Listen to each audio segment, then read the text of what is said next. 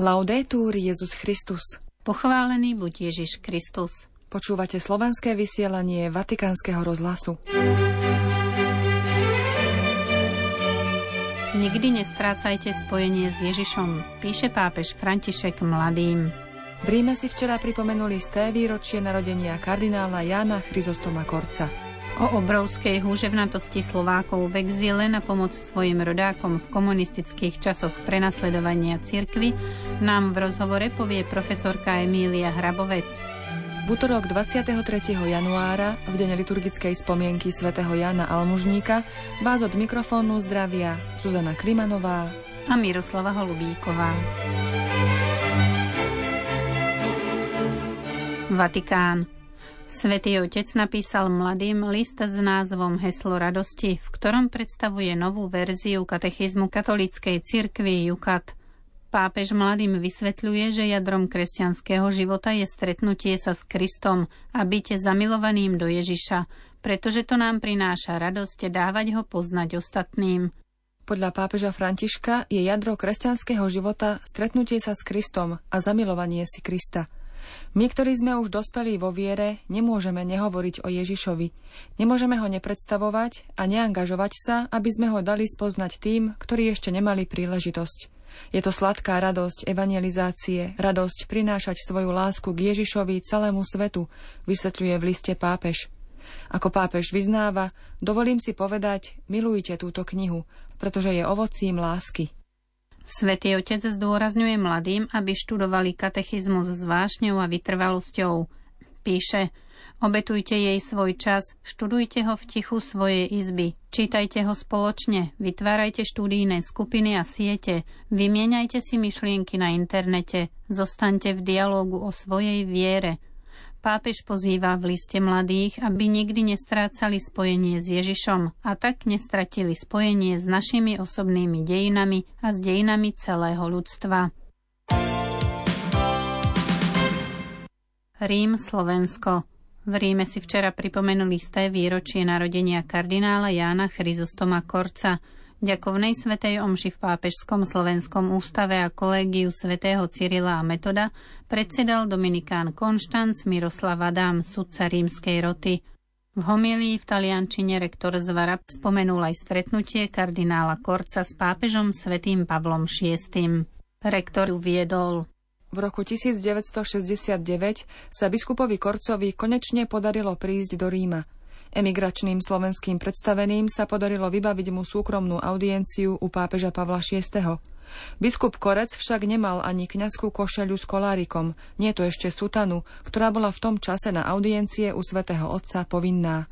Biskup bez diecézy, biskup bez insígnií, biskup robotník, biskup väzeň, biskup bez sutany bol prijatý Pavlom VI a pápež sa v tej chvíli rozhodol dať mu svoje insígnie, ktoré používal ako milánsky arcibiskup. Pre oboch to museli byť naozaj silné chvíle. Teraz sa započúvajme do rozhovoru s profesorkou Emíliou Hrabovec, ktorý pripravila Zuzana Klimanová. Vy ste nedávno vystúpili v Ríme na konferencii o Piovi 12. Mohli by ste povedať, o čo išlo? Ďakujem pekne v prvom rade za pozvanie. Veľmi si vážim záujem Vatikánskeho rozhlasu o túto problematiku, lebo pontifikát Pia 12. je naozaj veľmi kľúčový. Po celej Európe sa konajú najrozličnejšie vedecké, kultúrne a iné podujatia venované tomuto pontifikátu. Z pravidla ak nie prakticky výlučne, som na všetkých podujatiach jeden jediný host z celého veľkého regiónu na východ od Nemecka.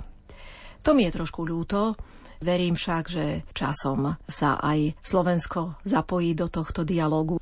Konferencia, ktorú sme mali na École Française de Rome, to je vedecká inštitúcia, v princípe francúzsky historický a archeologický ústav v Ríme, a organizovali konferenciu venovanú téme Pius XII a antikomunizmus.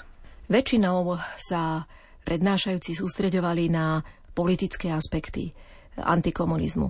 Osobne som však presvedčená, že pápeža nemožno zredukovať iba na jeho politicko-diplomatické pôsobenie, a už vôbec nie Pia 12., ktorý sa vedome hlásil k tomu, že e, prvoradé je pôsobenie duchovné. A preto vnímal aj zápas či s komunizmom, alebo s akýmikoľvek inými kresťanstvu, katolicizmu, nepriateľskými ideológiami, s materializmom praktickým, ako v prvom rade duchovný zápas. Dokonca hovoril o zápase so satanskými sílami, ktorých cieľom je vytrhnúť Boha z duší ľudí. Porovnával situáciu 20. storočia s antickými dejinami, konštatujúc, že ani len prenasledovanie za Diokleciána nebolo také ťažké ako prenasledovanie kresťanov dnes, pretože vtedy sa zabíjali iba tela, ale dnes sa zabíjajú duše. Pretože naozaj je ten cieľ vytrhnúť Boha zo srdc, zo svedomí zmyslí človeka. Preto som považovala aj za potrebné začať prednášku práve týmito duchovnými súvislostiami a opísať, ako sa slovenský exil, kňazi, laici, reholníci, ktorí žili nielen v Ríme, ale v celej západnej Európe, zapojili do tejto veľkej duchovnej mobilizácie, ktorú vyhlásil pápež ponajprv pri Svetom roku 1950 a potom počas Marianského roka 1954. Niektoré etapy spomeniem, tzv. Kročáta delle Rosario, krížová výprava rúženca, kedy sa stovky a tisíce slovenských emigrantov, prakticky všetci, ktorí sa vtedy nachádzali v západnej Európe, často v primitívnych podmienkach, v lágroch, v provizorných ubytovniach, hlásili rukou písanými listami, že sa budú denne modliť rúženec alebo aspoň jeden desiatok za trpiacich spolubratov za železnou oponou. Potom séria duchovných príprav, svätých homší, ktoré sa konali pravidelne každý štvrtok, e, jeden štvrtok v mesiaci v Bazilike Santa Maria Maggiore pri oltári Salus Populi Romani, teda Marianský oltár patronky Ríma, veľmi vzácný Rímanom, kde sa mobilizovala duchovná pomoc pre katolíkov trpiacich na za železnou oponou. Vždy aj špeciálne za niekoľkých biskupov, veľmi často za biskupa Vojtašáka. Sveta Omša v e, Santa Maria Maggiore. K tomu potom prišlo znovu objavenie modlitby Angelus Domini, teda Aniel pána.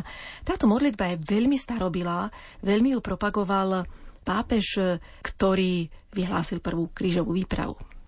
A Pius XII ju znovu objavil v Marianskom roku 1954 ako duchovný nástroj v zápase proti novému materializmu, ktorý sa šíri v 20. storočí. Ako zásadné ohrozenie církvy, e, materializmus 20. storočia a jeho osobitná politická podoba komunizmus. Na tomto všetkom sa Slováci podielali. Podielali sa ale aj na apoštoláte slova, tlačeného, hovoreného. Treba k tomu povedať, že slovenská emigrácia z materiálneho hľadiska nemala nič. Ako emigrácia národa, ktorý nemal vlastný štát. A preto si nemohol v zahraničí vytvárať vlastné inštitúcie, vlastné ústavy, zakladať žiadne kapitálové zásoby v zahraničných bankách, žiadne kolégia národné. Takže keď prišli slovenskí kňazi, reholníci aj laici na rímsku pôdu, tak boli na ulici. A nemali doslova ani kto by im nalial trošku polievky do taniera od hladu. Takže po materiálnej stránke žili z ruky do úst. Tak ako sa vraví, že keď je to Božia voľa, tak Pán Boh pomôže. No a im pomáhal a dokázali aj v tejto svojej mizérii si nájsť prostriedky, aby vydávali knihy. A nielen knihy po slovensky pre Slovákov, či doma, alebo v zahraničí, ale knihy v cudzích jazykoch pre zahraničné publikum, aby sa svet dozvedel o utrpení, ale aj o heroizme Slovákov za železnou oponou.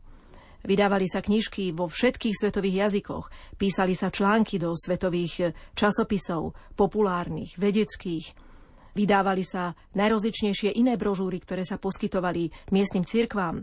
Náhalka, Tomko, vedno s najväčšími odborníkmi na materialistickú ideológiu, napríklad s Gustavom Veterom, profesorom na Gregoriáne a jedným z najbližších ľudí, poradcov aj pápeža Pia XII.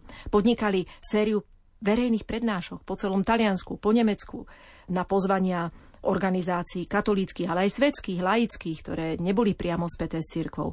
A delili sa so zahraničným publikom o osudy Slovákov za železnou oponou. Organizovali výstavy.